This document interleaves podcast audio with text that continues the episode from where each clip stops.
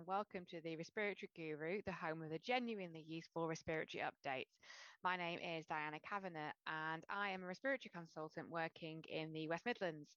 So, the aim of this podcast is to try to summarise this month's clinically relevant respiratory research to keep you up to date with the latest evidence and guidelines to ensure you're delivering the best care for your patients and ticking that CPD box. I personally work full time and I'm a mum and a farmer's wife. And so I find it incredibly hard to carve out any time in my day to read, for example, The Lancet. And then even when I do, it feels like a slightly disappointing endeavour as it never seems to be particularly relevant to my clinical practice. So I was looking for a podcast that would summarise all of the respiratory updates for me and couldn't find it. So I tackled the situation head on and created my own. Luckily, for some reason, each month there tends to be a theme for it, the research research coming out. I've also worked with some excellent clinicians who have been very generous with their time and happy to be interviewed by me in said area. I don't know about you, but these days, with so many subspecialities in respiratory, I feel increasingly and embarrassingly de skilled in many areas. So, if you feel the same as me, then this is the podcast for you, as I asked all the silly questions that you might not feel comfortable asking. So, for today's episode about complex breathlessness, I'm thrilled again to be joined by Professor Mansoor, who, as you all know, did the brilliant podcast about asthma biologics, which I highly recommend that you go back and uh, have a listen to. So, um, over to you, Professor Dr. Mansoor. Would you like to introduce yourself? Yeah, hi, Diana. Um, thanks for this invitation. So, um, I've been um, consultant physician here at Heartlands in Birmingham for a good 20 years now, so it's been a long time. Uh, and uh, during this time, I have been the lead for the severe asthma services, uh, which um, part and parcel of it is to deal with issues of complex breathlessness and related comorbidity that comes along with patient presenting as difficult to treat asthma. Mm, okay. Yes, thank you. Um, so the reason why I sort of reached out to you and your colleagues uh, to begin with was because I always try and base this podcast where possible around research updates so that we can try and you know remain as up to date as possible when we're you know delivering care for our patients. And one of the um, papers that's been released recently was by Stephen Fowler and his team. And um, to be fair, it was a it was a it was just a say just it was a systematic review talking about ILO and I didn't realize until prior to our pre-meet that ILO is the new vocal cord dysfunction um I think. So it's probably more uh, interesting if you can perhaps kick off and tell us about your understanding of ILO or vocal cord dysfunction and why we've arrived at this perhaps this new terminology. Yeah, thanks, Dan. So um, ILO as inducible laryngeal obstruction um, has been used maybe for the last five years or so as a, a new terminology for vocal cord dysfunction. Mm. Uh, and before that, vocal cord dysfunction itself um, was used for quite several years.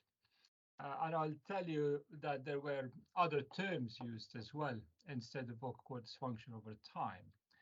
Uh, and you could see that there is an issue of around what this entity exactly means, mm-hmm. uh, and hence led to different terminology uses.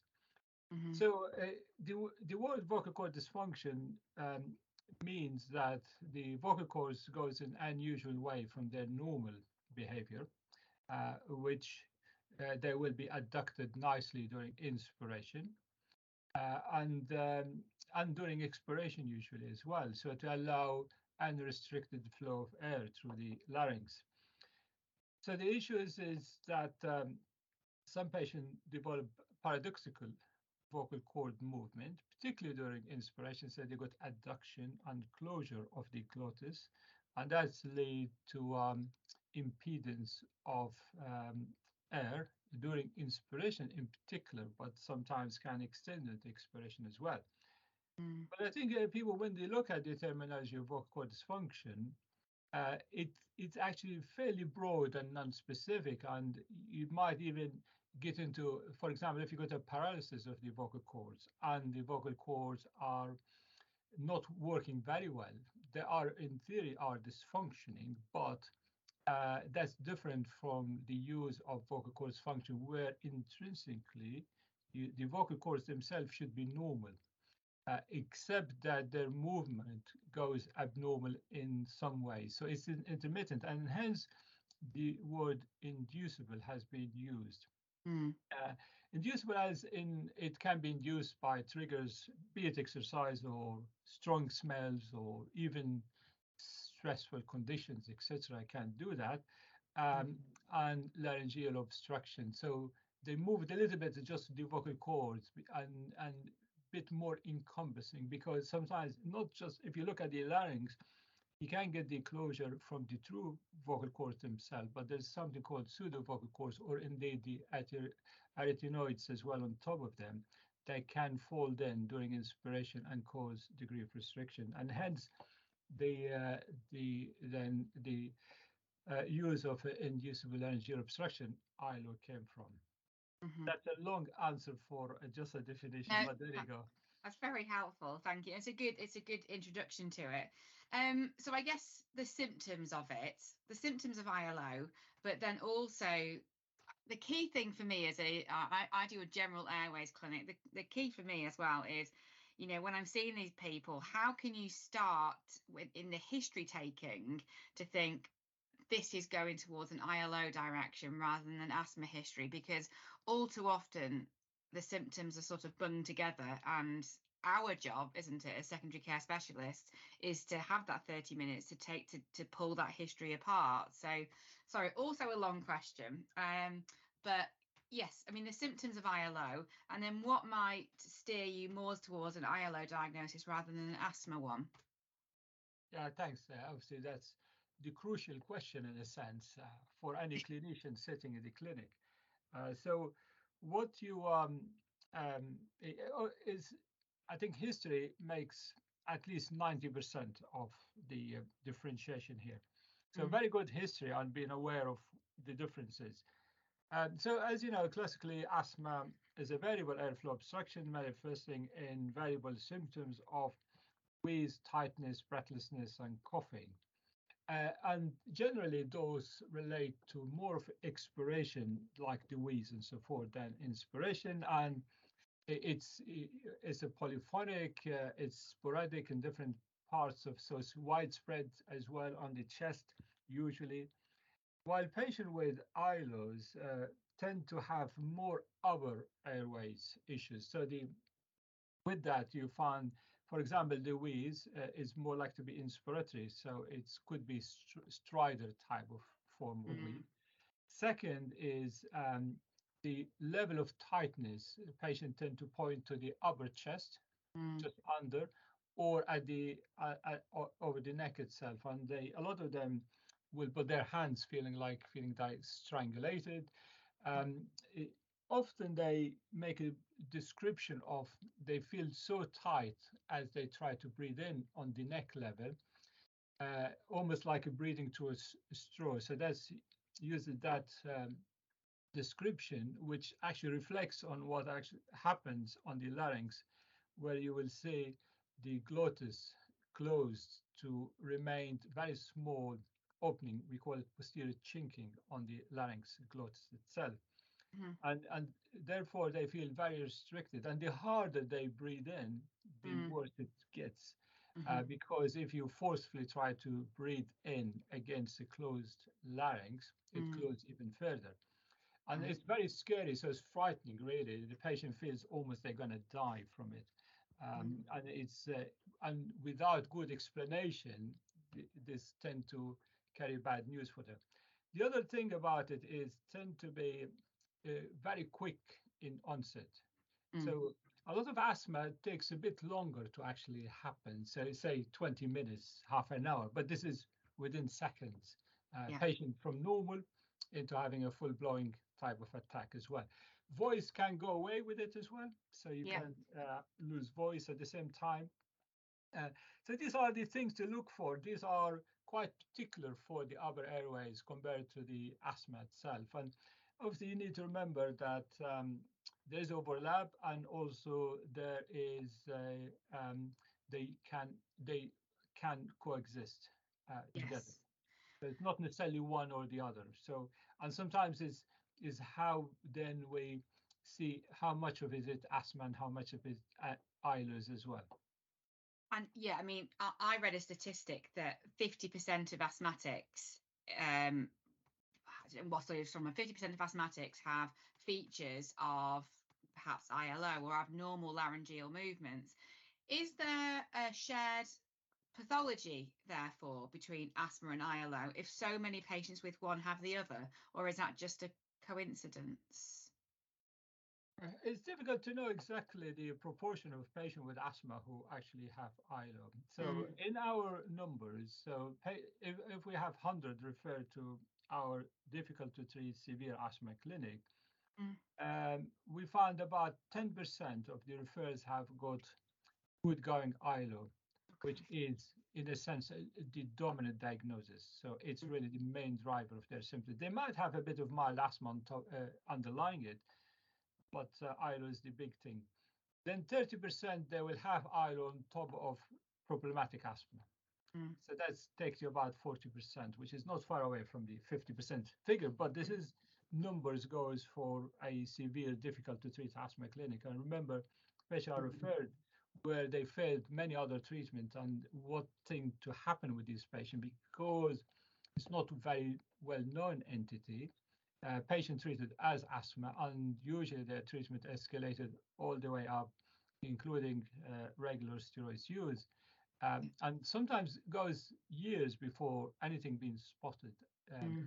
Tell somebody who knows about it could see that if you look for asthma, you couldn't find it, and then you'll find a quite good going ILO for that. Yeah, so, yeah. So that uh, that is the issue that um, so they they can happen together. And then for us as a clinician, we want to know which is the main diagnosis in that particular patients. Mm-hmm. Um, and so you don't want to miss asthma uh, because the treatment has got implication of escalation uh, of uh, asthma treatment. So if somebody come to A&E, for example, mm-hmm. with an acute attack, mm-hmm. and you think this could be an ILO attack, and so you're not giving them the steroids, the nebulizers, the bronchodilators, and so forth. Mm. Um, that's obviously a tricky decision, uh, and you have to have the confidence of accuracy of diagnosis to do that. Mm. Yeah. Okay.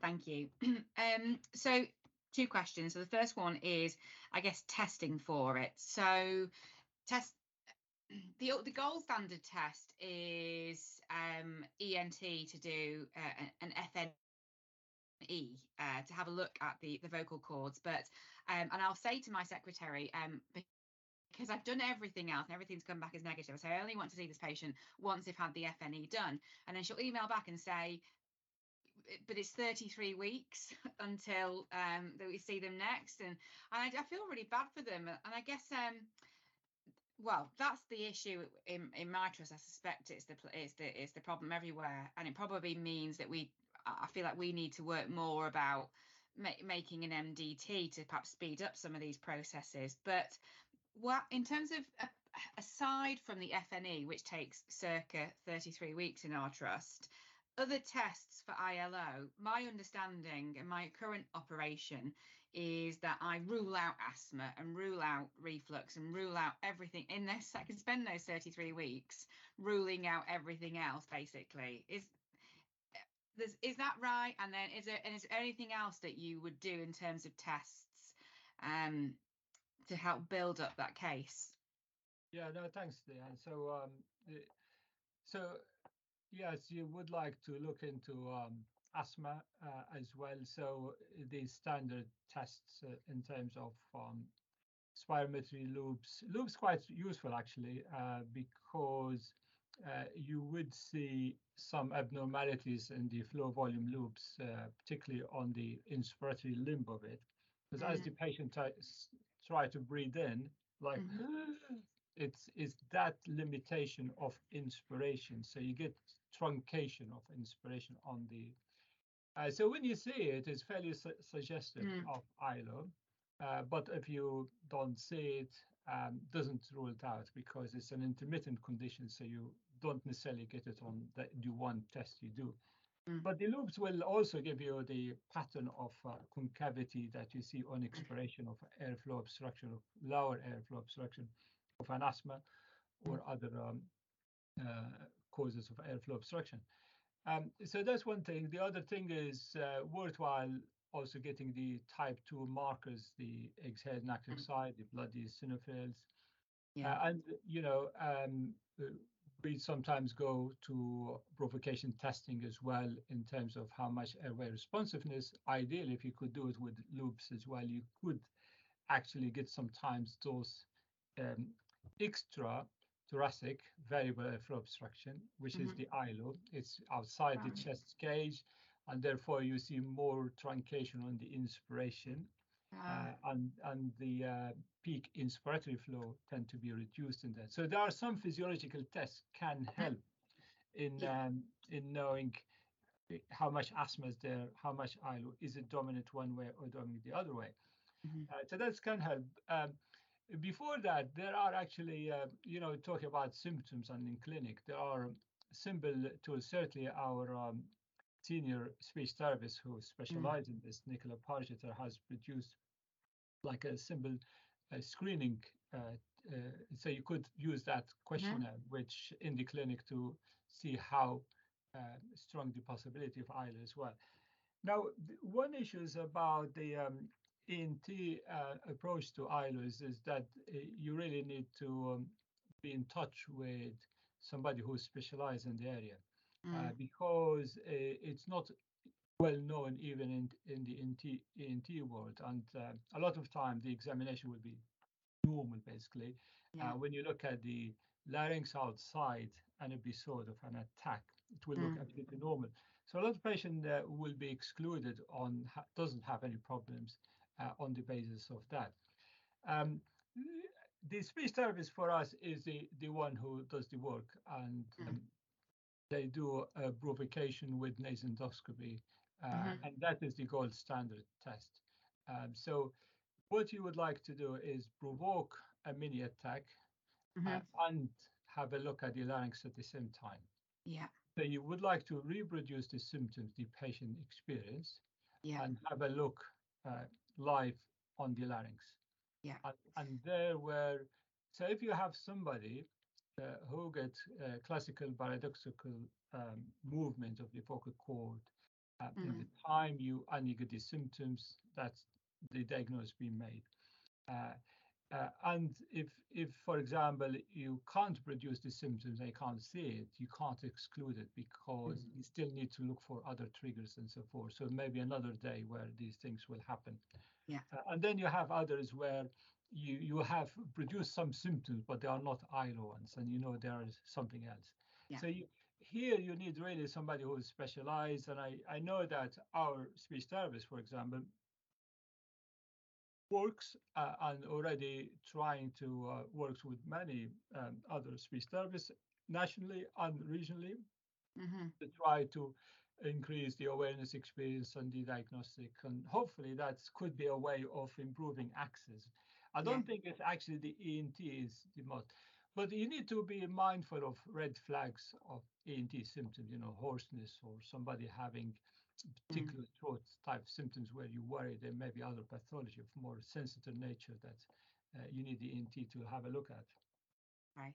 Yes, thank you. I think as a consultant where I sort of got a bit more control over my service, I think this is I think my takeaway from this is to really go away and and, and know really that service in a hospital because I I- I'm not sure that the SALT and the ENT work together and just knowing your local pathway and helping to, to develop one because obviously you've got a robust one at Heartlands and it sounds like Nicola is quite good at um, steering any support about what that pathway should look like locally. So, and so the other thing as well is I get asked, I'm sure you do, is that you know for all these patients I say, oh sorry, it's oh, because when I've referred to SALT, they've said we need an FNE first before we'll see them. So that's why that's why there's the wait. And so the patient says, well, what am I meant to do before then? So we've got a, um, a a speech and language therapist that lives in the village. So I just WhatsApped her and was just like, uh, uh, what do I do? And she gave me some tips about gargling and stuff like that. But I feel obliged in that situation, in that clinic situation where the patient sat in front of you, and I'm saying, yeah, this probably smells and looks like vocal cord dysfunction, but my current hospital pathway is to get an FNE and then refer you to SALT. And to be honest, that's going to take a year. Um, is there anything that I can advise my patient to do in the meantime, um, like gargling exercises, um, breathing exercises? I just feel like I want to say something. Do something, right? Um, Mm. well, the uh, the gold standard treatment is speech therapist, really, and Mm. uh, you you will need um, um, a specialized speech therapist to actually uh, uh, do the therapy, and they usually provide sessions um, from Mm. four to six sessions each one of them to ensure that the um, patient is well educated. The the thing is. Um, so the, just before, you know, your question is more around what I do in a clinic where I don't have access to, you know, super specialized people who will take Yeah. a long time for the patient to actually get to them. So what can I say to them right there and then? Mm. Um, so I'll come back to that very quick. Uh, Mhm. uh, um, but uh, just before that, we need to um, uh, be uh, thinking of uh, uh, what makes patient believe uh, there is this condition and accepts this diagnosis because there's variability. You know, some people have been told they got asthma for a long time, Mm. and here you go, you say, oh, actually, that sounds more like an ILO. So um, why do this and don't use this? It's Yeah. a bit uh, hard sell at that time, and you would like to have more objective confirmation before you have that confidence uh, in doing that. That's one thing. Uh, uh, and the other thing is is about how much um, they can see it. And the beauty of nasendoscopy with provocation, and if the patient actually can see what's happened to their larynx on a video or even live, and they Mm. see actually they got this, and they could see closure, and this is how I feel. This is my attacks look like. Yeah. That is really strong, powerful point because at that point they uh, they know it, and and then it treatment follows, and they're more likely to follow and be e- uh, easier to do. While if they uh, not certain, and, and some patients don't like um, their diagnosis of asthma to be taken away as well, and, and there is a lot of the things that you need to consider in this uh, type of conversation. Uh, so the speech therapists they use, you know, sometimes simple um, tips like sniff test, which uh, means that you generate pressure from the nose down to the diaphragm, so you're expanding the bottom of the lungs with the diaphragm diaphragm movement, uh, and that leads to um, more of opening of the Mhm. vocal cords, or sometimes they do a short panting type of expiration. So focus on as you breathe out, Yeah. short ones, rather than doing which is making it harder. The vocal cords closes with this because you're expanding the chest, increasing the intrathoracic, uh, well, reducing the intrathoracic pressure, and that the atmospheric pressure comes on top of it, and Yeah. that worsens the situation. While the expiration, uh, Yeah. it allows them to do that. Uh, the speech therapists use a lot of other techniques that I don't know or can't describe well myself, but it's to do with relaxation of larynx and doing different, sometimes special tricks to actually do that. So maybe worthwhile that in the next one we'll have uh, somebody like Nicola to tell us exactly about her tips on these ones. Uh, but but um, you know, if you identify somebody in the clinic, uh, I Mm. do demonstrate myself sniff and short panting and you know using the uh, hands over the tummy. And as sort of you it's more uh, breathing out you press in your tummy. So on expiration your tummy goes in and gentle easing. Yeah. Uh, and they practice it if they practice in the clinic and they try to practice when they have the attack and see it works it, Yeah. it does help to positive reinforce Yeah. that uh, in their mind. Okay, thank you. Thank you so much. Um, I, I'm going to move on, but have you got anything else that you want to mention about vocal cords dysfunctional I, ILO? Yeah, so uh, well, perhaps um, we talked more in context of uh, coming into an asthma clinic or indeed a severe asthma clinic, but it has got a wider presentation. So um, particularly in athletes, uh, and uh, there's uh, what we call exercise-induced laryngeal obstruction, uh, EILO, uh, and uh, you know top athletes, their larynx um, arytenoid folds comes on top on peak exercise, can be quite a handicap for some of them. Mm. Um, military personnel as well, very stressful things. We mm. didn't really touch on you know, it's not exactly just one thing, by the way, uh, because there is what is described as more of a psychogenic conversion uh, mm. part of it, where you have somebody with trauma history as a child, for example, uh, you know, significant trauma history that um, sort of uh, presents in, in a conversion way, uh, like mm. Uh, dysfunctional larynx. And earlier on, I mentioned different terminology being um, being used like a nervous asthma, for example, has been used, or asthma nervosa, or something like this. Mm. Uh, so, um, so th that is another uh, presentation uh, where you get really quite significant obstruction in in psycho psychogenic way with no asthma at all, or um, no other really significant disease of the mm. airways. But then you have patient who has got really a lot of airway high responsiveness, and alongside you could have hypersensitive larynx uh, mm. that can cause this situation. And we think reflux can play part in that as well as a gastroesophageal reflux disease. So would be worthwhile looking at is there how much reflux uh, in a patients and controlling that. And the other thing is, uh, you know, rhinosinusitis disease with postnasal drip, as well as sensitization on the pharynx going down into the larynx uh, that might be playing a factor as well in these situations. So thinking about nose neurosciences and pharynx and thinking about reflux and thinking about asthma and its type, they all can trigger something or the other around it. And then you have those with the, you know, psychogenic things as well. And as ever in this life, uh, you not necessarily have one only or the other only. It's mm. sometimes you get overlap and mixture of things at the same mm-hmm. time. Yeah. Okay. I think that well, to be fair, you've touched on the subjects that I wanted to come on to next. So I guess in order, um, reflux is what I was going to sort of come on to next because again, we see it a lot as a differential for a chronic dry cough.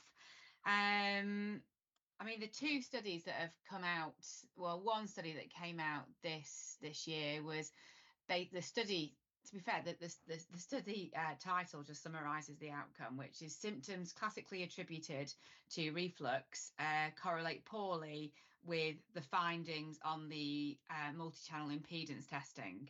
So they're saying that, just what it says on the tin, that patients who complain a lot of symptomatic reflux, that isn't always picked up on the, um, you know, on the on the pH study. Um, so I think what I wanted to talk about really was again going back to that clinic scenario where you've got someone with this chronic dry cough.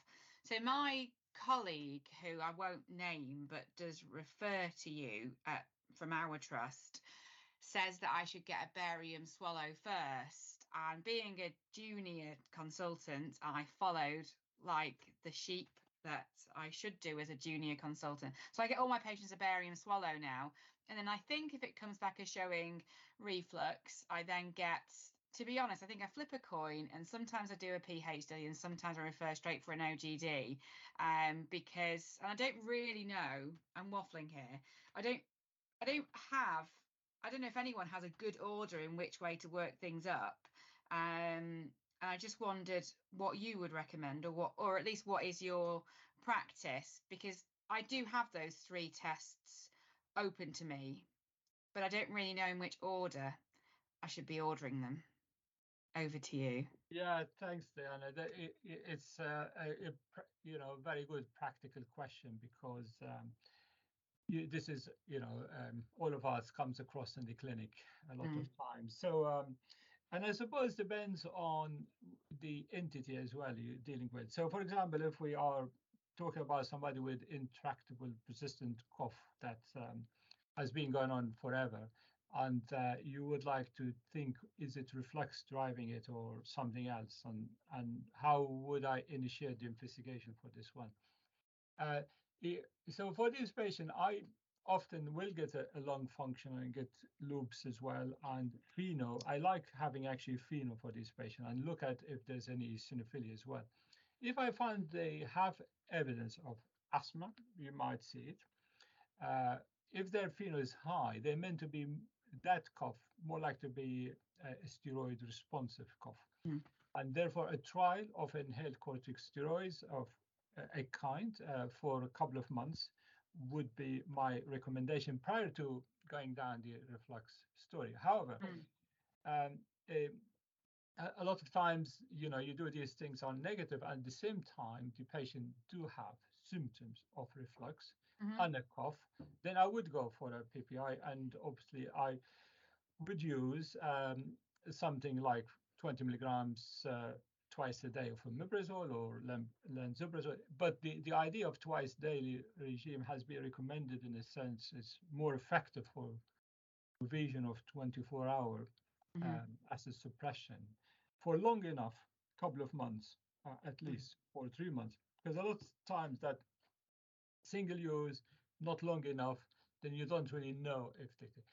Yeah. It, so in the lack of any red flags of GI problems mm. where you will need barium swallow, you need uh, an endoscopy, uh, and it's more of like a cough, possibly a reflux driven, uh, a treatment trial with me is justified beforehand.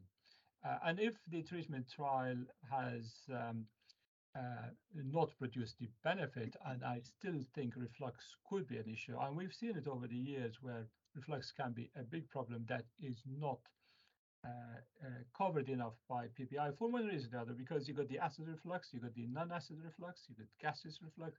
So there are other components of reflux that can drive the issue. Uh, and in, in, that situation, uh, my next step would be 24-hour pH manometry studies, well, to differentiate acid versus non-acid type mm-hmm. of reflux. Uh, and um, from that, uh, you, if results reassure me, manometry is good, things, you know, goes away um, from the reflux has been a, a, strong factor. We published in the past uh, on our series of anti-reflux procedures, fundoplications um, mm-hmm. in patients uh, had failed PPIs treatment, uh, but they still have significant reflux that's objectively confirmed with these studies. And we showed benefit over and above just PPIs in, in those patients. Mm. Uh, so, so if you have somebody from the asthma clinic, severe asthma clinic, for example, with a reflux symptoms, mm. we've seen it that patient will have um, uh, not necessarily the same results on their monitor. So uh, mm. they might have a lot of symptoms. They do a monitor, you find fairly normal study. And mm. it could be normal because technical issues. Uh, mm-hmm. So just be mindful of that. But sometimes it just says that the symptoms are driven by something else rather than reflux, really, and hence maybe going in the wrong direction for, for that. Yeah. Does that answer, or do you feel that you still? No, that's very helpful.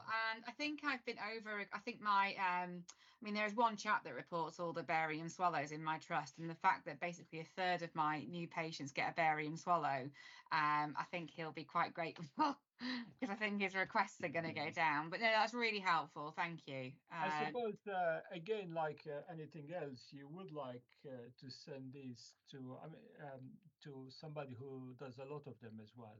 Yeah. Uh, so I mean, I have an excellent physiologist here who produced mm-hmm. great reports for us over the years. Uh, so that's it's uh, just keep in mind as well in terms of but but i think you know the, these type of there are trained physiologists who uh, yeah. will be qualified to to do these type of reports Um, no, I, I, yeah, we've got a, a, brilliant physiologist at our trust. So, and I guess that when I was sort of doing my my notes prior to this, um, so I found um a, a letter once that had come from a cough clinic in Hull, and I always remember it. And I remember copying and pasting it and and uh, and using that advice all the time. And it was basically if you've got chronic cough secondary to um, you know reflux, but you don't want to go down the fundoplication route, he then lists off about six medications. And I used to do it, but they're really strong. They've got lots of side effects, and the GPs don't like doing it. Um, it was like metoclopramide, then domperidone, then azithromycin, then baclofen. And these poor patients that I, I'd read this letter, so it must be right because it's come from a quaternary type centre. Um, is that a that, that, I've I've stopped doing that practice now. Actually, I must say I've um because it's not worked. Other pharmacological treatments for these patients, I guess. Would you do you go any further or? It sounds like you've got a fairly robust plan that makes sense without you know yeah, trial yeah. and error yeah no yeah thanks Diane. i mean uh, the thing is about the reflux has been the um, uh, shall we say a bit of schism amongst uh, specialists mm. um, uh, about you know there are some people who are really strongly pro reflux as a driver of uh, cough and other diseases as well while Others felt it's just a bystanders or egg and chicken type things. A lot of medicine generate reflux and then so forth. Mm. I, I, mean, I believe probably the truth is somewhere in between because there may be there would be cases where reflux is a factor in treating it, and we've seen it made a huge difference uh, to patient. And at the same time, obviously, it's not the panacea for everything. Mm. Mm. And I think um, it, you know, taking things quite a far in terms of a lot of like baclofen and um, other antispasmodic and so yeah. forth. I personally don't don't do it. Um, motility drugs could be used if there is, you know, evidence of uh, or or dysmotility of the esophagus, for example. That that's fine. I would try mm. that emptying and so forth alongside other lifestyle changes and things you advise, which never really make a huge difference in my experience to patients. Maybe mm-hmm. just they can't really follow them or keep them up to the. But you need to keep in mind that um, in addition to, um, so really you could think of three big factors for cough. One is reflux, one is an asthma type phenotype, could be eosinophilic bronchitis or could be cough variant asthma. Uh, and then you have the um, it could be the infective phenotype, I call it, call it, which is the productive coughing where macrolides can work. If you got access to sputum analysis on looking at how much neutrophils and how much eosinophils, mm. those with loss of neutrophils, they're probably more likely to respond to a macrolide like azithromycin in those situations.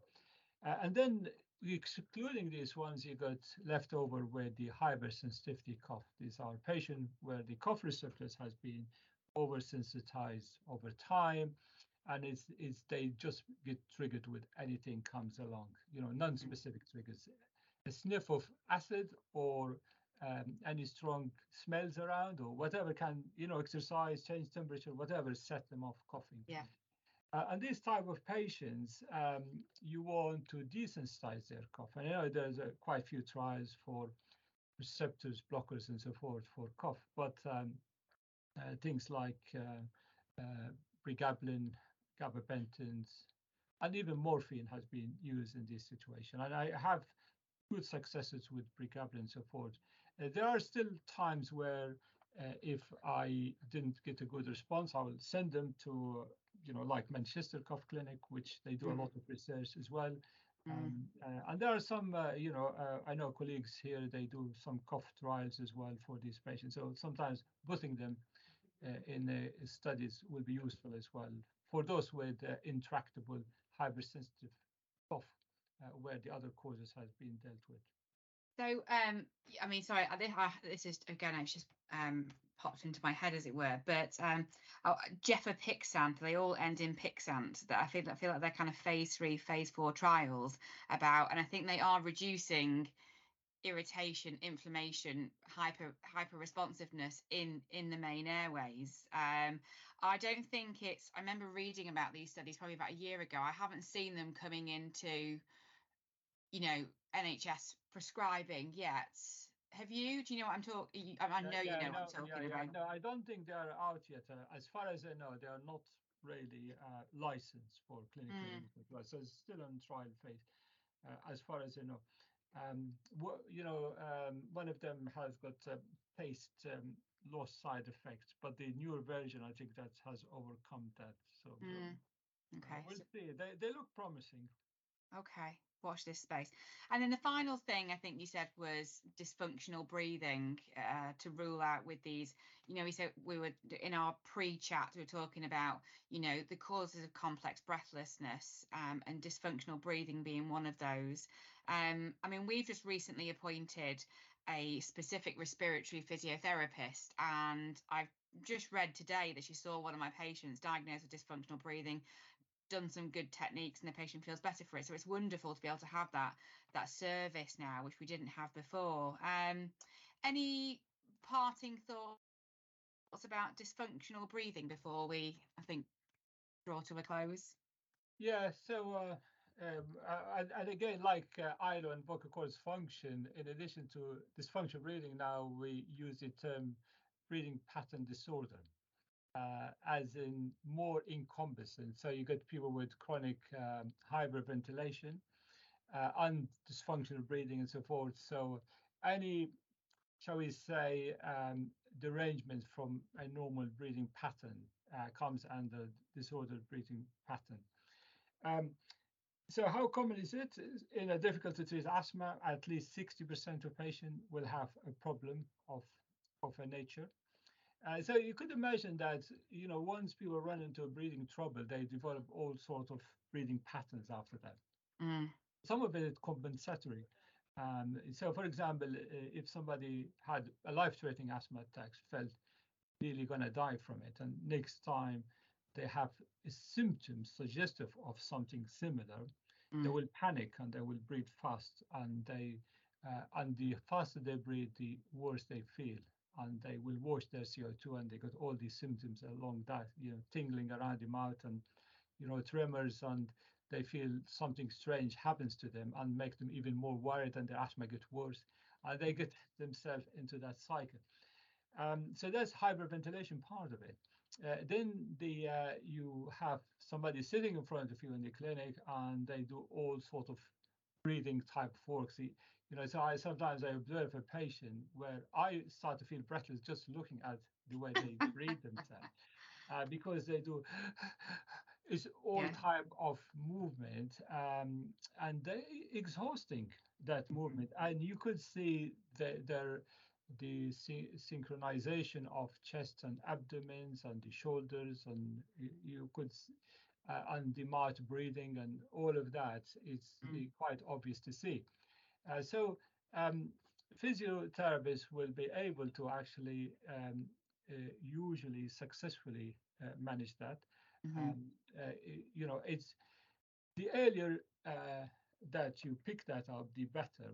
Mm, so if somebody running, you know, really bad breathing pattern type of uh, work for many years, it's really hard to actually bring the back to baseline Mm. that you would like to do. But if it is happens fairly early on after um, acute attack, first one or second one, and happens, and you you've been educated, you could avoid a lot of problem in future. yeah Uh, yeah but, but for us, the physio, obviously, um, in addition to this, they things like pulmonary rehab, even for severe asthma, would Mm. Really uh, useful because pulmonary rehab programs is where you deal with their um, breathing control, clearance, etc., and perhaps some psychologies as well comes along with it, and then improving their fitness and overall. So that's a, another useful extension to that mhm, uh, and we have um, uh, you know our physios also look into the rhinosinus part of the issue and uh, blocked nose mm, and mouth breathing is associated with breathing pattern disorder because the moment you start to breathe through your mouth all the time your breathing goes in the wrong way and therefore making the nasal passages functioning is is a priority for them. So you know, Yeah. Anita Cass is one of our physio here has done a um, a poster on nasal irrigation for these patients, showing a Mm. good actually responses uh, around this. Um, Mm. uh, and the the other thing is diagnostically. So the it, it is a there is a questionnaire uh, for breathing pattern disorders. Uh, Brompton team has uh, published that a few years ago. It's available, I think, uh, online. Okay. Um, it will be a useful tool actually for people to, to download and uh, put in the clinic. Yeah. Um, and and um, uh, the other thing is having a cardiopulmonary exercise testing for these patients. Um, so a patient uh, comes our way a- at different severity levels. So we have patient who um, can't uh, do much at all, uh, but you still can exercise them to a certain extent. And the cardiopulmonary exercise test can tell you, you know, cardiac ventilatory pulmonary or deconditioning or and Mhm. Will observe the breathing pattern during the exercise as well, and, Mhm. and that that's been quite helpful. Yeah. Um, yeah. So, so the um, the thing is about if you are sitting in the clinic, uh, and I found it a useful tip. This one is um, that patient will walk in the clinic, uh, and if you have a spirometry looking fairly normal, Mhm. and the patient hardly can walk into the clinic, Mhm. uh, you already know there is a discon- disconnect uh, Mhm. between physiological objective tests and usually if you listen to the chest you find the chest is fairly physical and not much of a wheeze and things so Mhm. so these are a group where it is predominantly breathing pattern Yeah. and very little of asthma driving this Yeah. Yeah. and these are the, the important one you want to pick as well. Because uh, although breathing pattern comes on top of asthma, so you could have a severe asthma and you have this making things doubly worse for you. Could Mhm. also have this as a main diagnosis as well. Mhm. And uh, you know, I you know I used to see like ACQ asthma control questionnaire scoring six six six, which is means worst level of symptoms. Can't move, can't do anything, can't. And then the lung function 100%, Yeah. uh, and the oxygen saturation 100%, Yeah. uh, and they are blowing away in front of you. You, Yeah. you know this is where it's going. This is, Yeah. and you find them in a lot of medicine, by the way. These patients, it could be step four, even step five of their asthma treatment as well. Yeah, yeah, no, I I see many many patients like that, and like you'll say, a part of your challenge as well is trying to undo years and years of being told they're asthmatic and their dependency on their their blue or their pink inhalers. So yeah, but It's, it's uh, the longer it goes, the harder it comes, and and you know the co- very complex, and obviously we a lot of patient comes fairly late to see us, um, where we we will need then a combination of physio, um, you know, specialist nurses, yeah, and and the uh, psychologists as well, yeah, uh, because psychology becoming important because anxiety and depression uh, Mm. is fairly well embedded in, um, unfortunately, because remember these patients, some of them, their life has completely changed from Mhm. being a normal functioning a human being doing everything to something happen and they become pretty much can't do anything. Mm, Uh, and uh, and the, if, the longer it goes, they you know lose jobs, uh, family issues. Um, it does change their psyche, and they and the worse you know the deeper depression, the more anxiety, the more panic, the Mm. um, the uh, you know the harder actually even if you fix the other parts, you you don't deal with this. yeah, Uh, hence, you really need, uh, and we do lucky enough here at Heartlands to actually have this sort of speech therapists, physiotherapists, psychologists, specialist nurses, mhm, um, and they run a therapy clinic sometimes in combination for those Yeah. more challenging cases. Yeah. I mean, um, I, if any of my colleagues are listening, I must say to the Sandwell team that we do have a team of, of just all that, and they've worked. They're they're a, a really exemplary team of multidisciplinary. Yeah, so they're very Yeah. good. I, we're very lucky. So you've got an excellent team there. Um, yeah, we are, we've got a close working relationship with them as well. good. Right. Uh, I mean, it's been 50 minutes. So um, I think I, mean, I could talk to you and absorb your wisdom, but maybe for another time we can talk about. We didn't talk about rhinosinusitis and we didn't talk about digital monitoring of asthma. So I'm sure there'll be, if it's okay, we can maybe talk again in the future. But I'm sure people's commute will be well and truly over now. So they'll just be sat in their cars outside their houses. So um, thank you very much for this. I really appreciate it. Th thank you, Diane. That's, uh, okay. Uh, thank you for your invitation. And uh, yeah, looking forward for another one. All right, then. Take care. See you soon. All right. Bye. Bye for now. If you liked what you heard today, then please do disseminate to your peers and colleagues and leave a review and hit subscribe. Thank you very much.